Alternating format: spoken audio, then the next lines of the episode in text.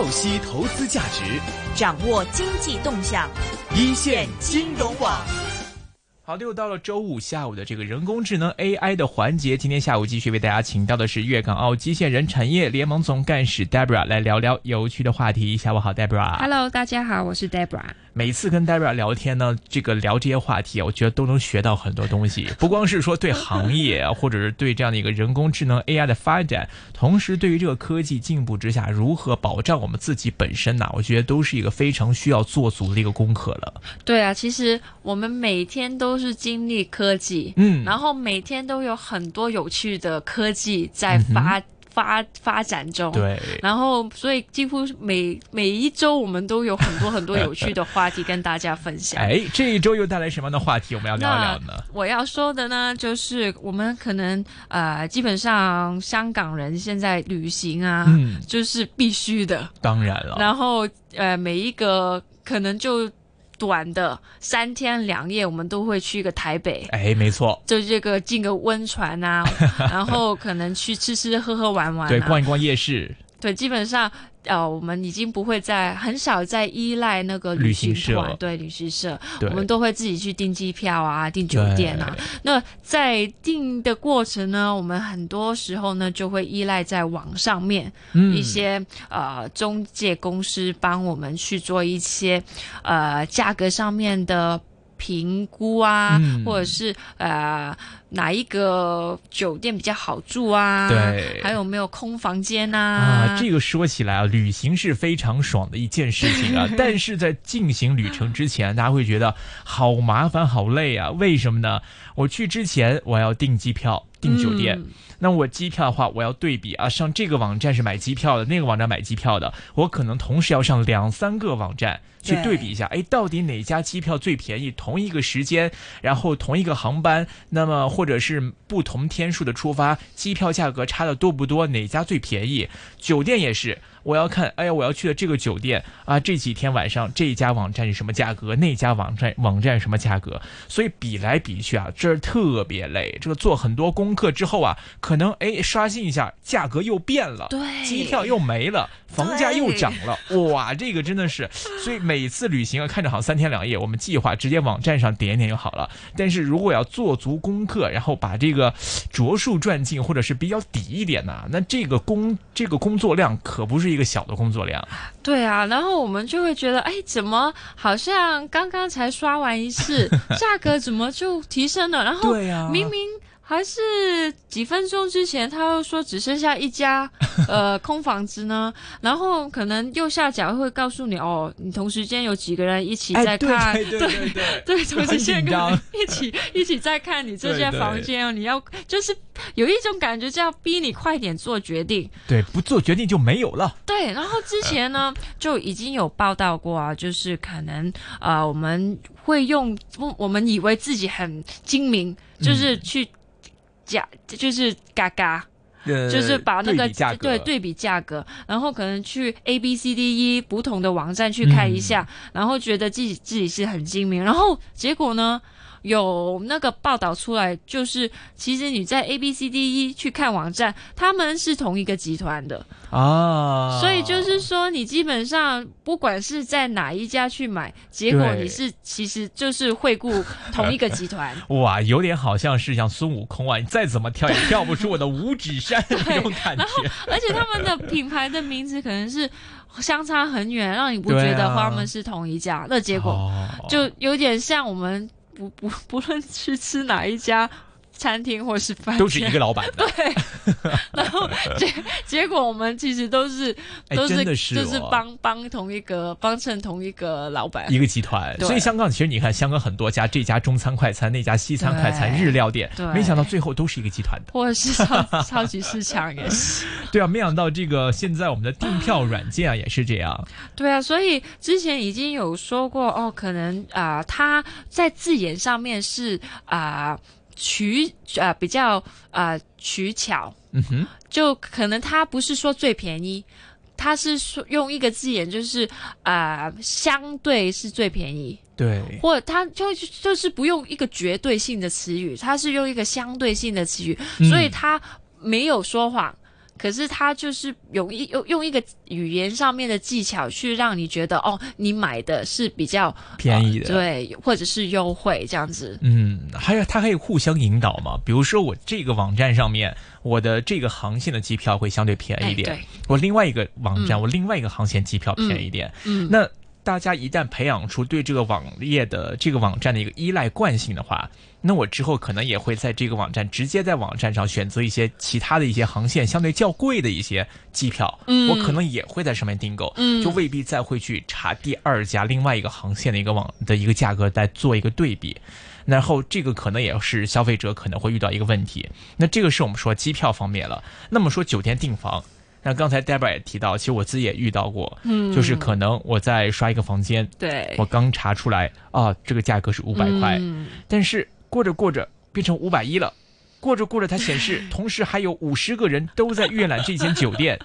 对，然后或者是这个时段的房间，哎呦，我就会觉得，哎呀，好像迟一分钟、迟几分钟，房间被订走就没有了。对，然后呢，可能你因为那个网站真的是他说是没有了，对你变相就可能就要买贵一点的房间，然后你会很快做决定，因为你怕好像刚刚一样，很快就没有了我。宁愿多花二十块钱，我把这个房间锁定下来，不然就没有了。可是呢，就有人发现呢，事实上可能你看到网站上面说没有了，或者是只剩下一家，可是你用电话去询问的时候呢，其实还有剩的。啊，只是呢，在网站上面就会显示一个呃，他们可能他们有一个策略就是 upselling 啊，对，就五百块没有了，那你就要逼着要买七百块的，给你个紧迫感。对它可以 track 到你的 IP 地址。对对对是哪个 IP 的人在阅览这间酒店？他阅览了多久？停留了多久？对然后他就知道哦，你这个网站你看了十分钟了，对，然后这个呃，你这个 IP，然后要去这边，然后可能有过你的浏览记录，他知道啊，你应该是很需要这个的，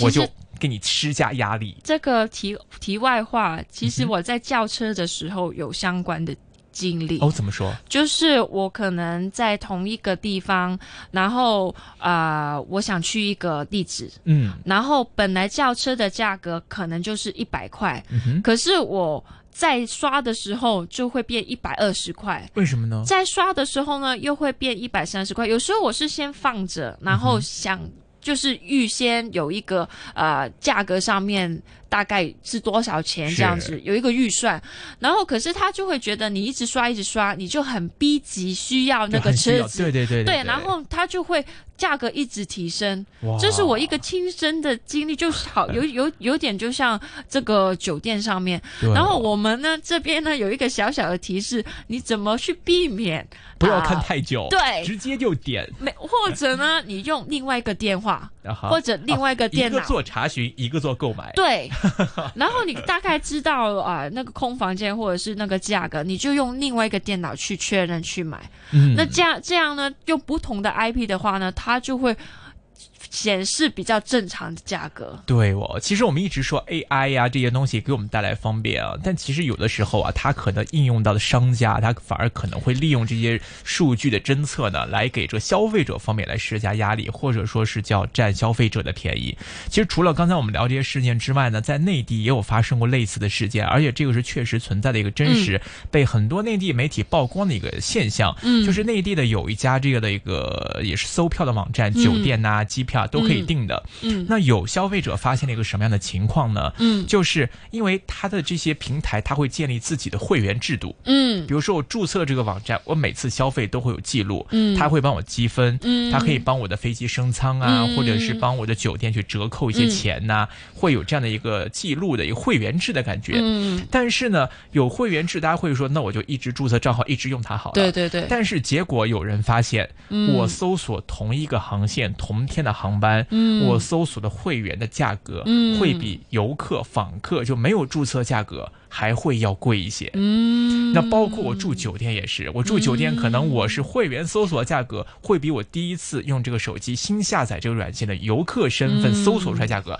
还要贵。哎呀，那是欺骗的感哇，情。这个叫什么？就内地有话叫杀熟啊，就是我是熟客，理论上你会给我优惠多一点。唔食啊，哎呀广东话叫。对呀、就没想到我跟你越熟，我越相信你，哎你反而要宰我这样的一些顾客。太可恶了。就太坏了嘛！就本来我以为我用的越多，我着数越多，嗯但没想到反而是被他们作为一个这样的一个怎么说？对啊，你会觉得你会累积积分呐、啊然后积分可以用在下一次购买的时候有一个小折扣，可是那个小折扣可能已经比那。远远比不上 你一次机票贵几百块钱，对，就这样的这种感觉了。哎呀，好好惨哦！哇，这所以就是大家好像就觉得，所以怎么说，还是这种 Debra 刚才的方法很好，准备两个手机、两个账号，没错，而且不要呃不先不要登录，对游先不要客游客对身份，对访对对对任何时候都不 不要装熟，跟 跟公司不要装熟，有一个适当的距离，然后做一个调查，然后去找。有时候去他本身的航空公司买会更便宜。哎，对哦。对，不要去通过中介的话，可对，因为。它有那个网站，它搜票功能搜出来之后，它有很多个价格。对，比如说我是官方的那个嗯提供的价格，嗯或者是我一些票务代理商的价格，对它都罗列在一起。那你会看到，哎，上面可能反而最便宜的是官方价格。对，那这个时候你就不妨去它的这个官网上面再去做一个搜索，说不定官网的价格比它那边通过中介商呈现出来的官网价格还会要再低一点。所以我们现在说了这么多啊，其实一方面我们可能是哎提醒大家所有的听众朋友，就是在之后再进行类似的一个呃操作的时候呢，去如何避免我们商家给我们提供的这种所谓的 AI 陷阱吧，我们姑且叫做是。但是是另外一方面啊，就是我们也看到，就是这些技术被越来越多的商家广泛运用，但它运用呢未必是来给消费者提供方便的。它可能是利用这个来制造，就是一个机会去赚这个消费者更多的钱的。嗯，其实某种角度上来说，它其实可能是违反了一个诚信原则跟公平原则，因为我们同样是用户，但我们搜索出来价格是不一样的，而且在公平性上可能也会存在着一个差异。所以这个目前来说，这个东西可能是切实存在于某些网站之间。那具体哪一间，我们可能也无法去做一个定义，但是确实它是存在的。所以现阶段我们看到 AI 被应用，那这些数据的侦测是被很多不同的机构、不同的平台去应用。但是我们是不是在给他们应用这些技术的同时，也应该用这些技术相应的保护好消费者呢？像之前我们可能，呃，所即便可能不方便，但所有的人是透明的、公开的，大家最起码都是一样的。嗯他不会因为说 Debra 查的机票就一定会比阿龙的贵。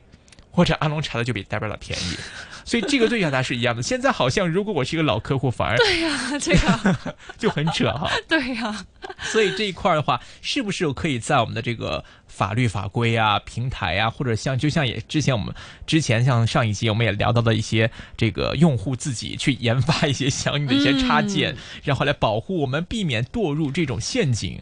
所以我觉得这可能也是一个慢慢前进的一个过程，嗯，所以就在这里我们也提醒大家，就是我们在使用这些软件的同时，那么一方面保护好自己的私隐，同时也是货比三家，不要轻信一家之言，然后多多对比来保护好自己的一个合法权益了。股票交易所鸣金收兵，一线金融网开锣登台，一线金融网。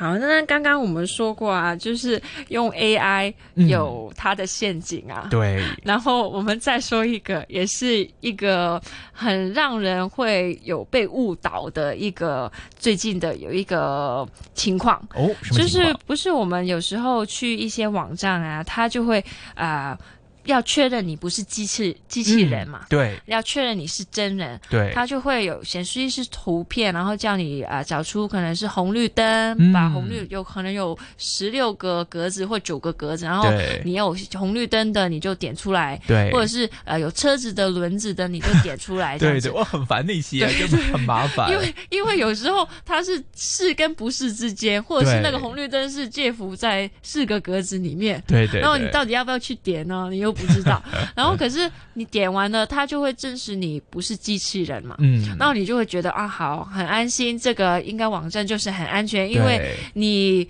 你在怀疑我嘛，对。然后我要确认我不是的话然，后证明我自己是一个正常的 user，不是一个一些什么机械人 AI 的一个电脑的工具。没，错，然后你就会觉得啊，这个网站应该安全，对，然后我不会被怀疑，嗯，大大家都很安全。啊。那最近呢，就有一个情况呢，就是出现了，就是呃，有一些他就是利用这些情城市，嗯，在这个城市之前呢，就可能会有一些语音的讯息，那个语音的讯息呢，就是正常的，嗯哼，呃，是没有病毒的。然后语音信息之后呢，就会出现这样的一个画面，就是叫你去辨识验证，对，验证。然后你就会觉得，哦，这个网站也是，就是我们刚刚一个感觉，就是啊，是真的。嗯然后因为你先怀疑我嘛，然后我要就是心理上面，我就要证明自己不是机器人，然后就会，就会哎，有一些很配有一些合他。对，有一些惯性，而且因为我们的习惯就是觉得我要先证明自己不是机器人，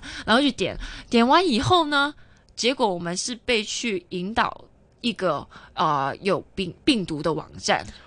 哇，这个用内地话套路好深呐、就是就是就是有很很公生计的感觉，是。不是？在心理上面，我先让你信任我，对啊，然后结果你才是真正要被怀疑的人。对。你要先去，然后我我要避嫌，然后我要去证明我自己的真身，嗯，然后结果我证明完了以后，原来你是假的。对，对，这是这个就是最新的一个状况。哎，这个感觉很像什么呢？就像有的人去质问，呃，警察，嗯你到底是不是真的警察？快点亮出你的身份。嗯，哦，原来你是警察。哦，我是贼国。对对对对对感觉。对对对，所以就是那个很有趣的，或者是也是要提醒大家，可能你接收了一些呃讯息之后。然后有一个城市叫你认证，认证你的真身，嗯，然后你下意识就会觉得，哦哦，那这个网站是真的，对，然后结果最后其实是带你去一个有病毒的，就钓鱼的城市。哦，那真的其实就呃这边也可以提醒大家，就在你去点那个。呃，证明自己不是机器人的一个城市的时候，你再回回去上一个版页，嗯嗯，再看一次到底那个是不是呃一个真正的资讯。对，可能在每一次去验证你自己机器不是机器人身份的时候，你先去想一想，对，或是停一停，就不要可能我们太习惯了。嗯，现在嗯是很多呃一些网页上面要继续去看的话，都会经过那个 I am not a robot。对对对，这个其实会有一些什么样的情况呢？大家可能比较不理解为什么会发生这样的事情啊？嗯，因为呢，首先就是它的这个网页，如果是被一些其他的机构，就一个健康正常的网页，嗯它可能会被其他机构给 hack 到。嗯，hack 到之后呢，它可能就在你的网页上面去嗯追加一个 logo，、对，比如说我要点下一步，嗯。那你可能本来要点的下一步呢是在网页下面的某一个位置，嗯。它会制作一个很类似的图标，对。在上面的位置，嗯。你以为那个是下一步，嗯。点击那个图标之后呢，就去到了另外一个地方，嗯，而且另外一个地方它的域名啊，就是我们的网址，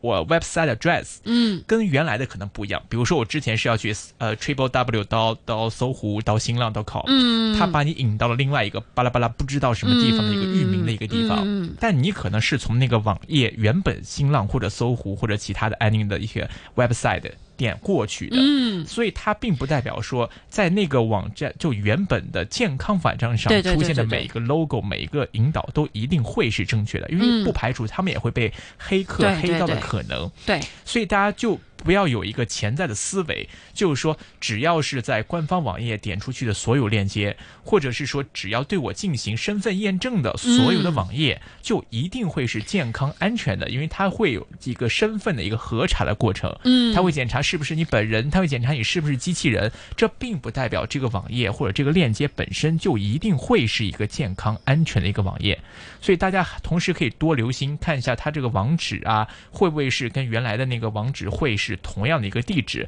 因为可能你的同一个系列的公司，它前面可能都会有同样的一个。呃，名字嘛，可能新的到什么什么什么什么，嗯搜狐到什么什么什么，都会有个开同样的初始域名。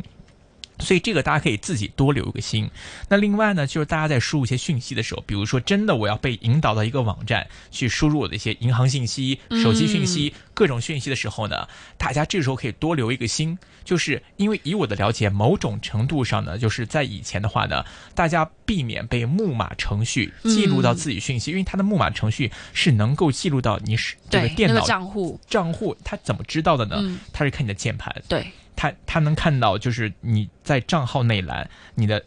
那个 keyboard，嗯。相继输入了哪几个数字，嗯。我有没有加 caps lock，有没有加大小写，嗯。我有没有下划线，嗯。它能够记录到你的键盘的打击的记录，所以他根据你的打击记录判断到，哦，你的账号栏你之后按了这几个 keyboard，、你嗯在下面的部分你按了哪几个 keyboard，他就知道，哦，原来你的这个账号密码应该是什么，他就判断到了。那所以有的这个呃机构呢，或者有的一些人呢，他比较聪明一点呢，就在输那个账号的时候啊，他不是直接在 keyboard 上面打，他是采用鼠标的方式，对。因为我们有电脑有输入法嘛，嗯输入法它可以在我们的屏幕上去打开键盘，嗯那这个键盘呢，跟我们那个物理的 keyboard 不一样，它在电脑屏幕上有一个软件项的一个、一个显示一个嗯 keyboard 出来。这个时候我们可以用鼠标在电脑屏幕上去点击。嗯因为他看不到我的这个屏幕是怎么样，对或者我鼠标是点了哪个位置，我它嗯。只能知道我点鼠标，他不知道我点到哪儿，嗯。所以我输个 A B C D，我在键盘上打 A B C D，它会有记录，嗯。但是我鼠标点四下，他不知道你点的是哪里，对，所以这个某种程度上，当然不一定会是百分之百，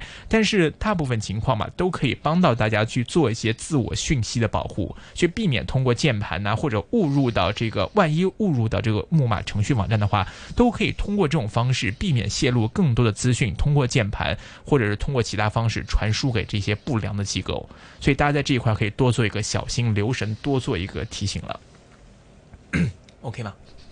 好的，那么今天时间关系呢，我们就先跟 Debra 聊到这里。不光是看到这个 AI 啊，被这个不良商家有一个不好的利用，同时也提醒各位，在之后的这个网络的网页生活里面，要密切小心一些钓鱼网站，保护好自己的个人私隐讯息，多一些留神的一些防盗的一些意识。时间关系就先聊到这里，感谢 Debra 跟我们的分享，我们下周节目时间再会，拜拜。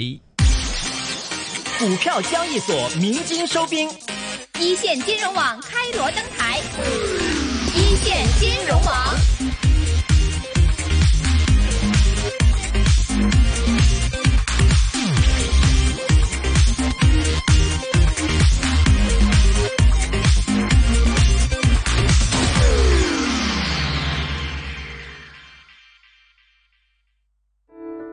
雇主和外佣应该建立良好长远的关系，只要大家尊重对方，各自做好本分，就可以融洽相处。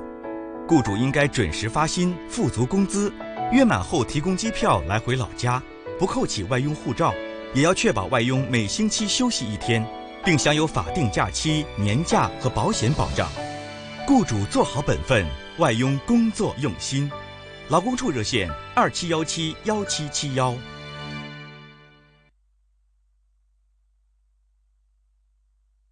好，时间接近到了下午的五点钟啊，我们听一节新闻，还有财经消息。稍后的时间呢，依然会是一线金融网的节目时间。我们呢会请到的嘉宾啊，有科大商学院许家龙教授来和我们一起聊一聊五 G 时代啊，香港金融科技的发展趋势。之后的话呢，还会有卢志威 William 的出现，我们。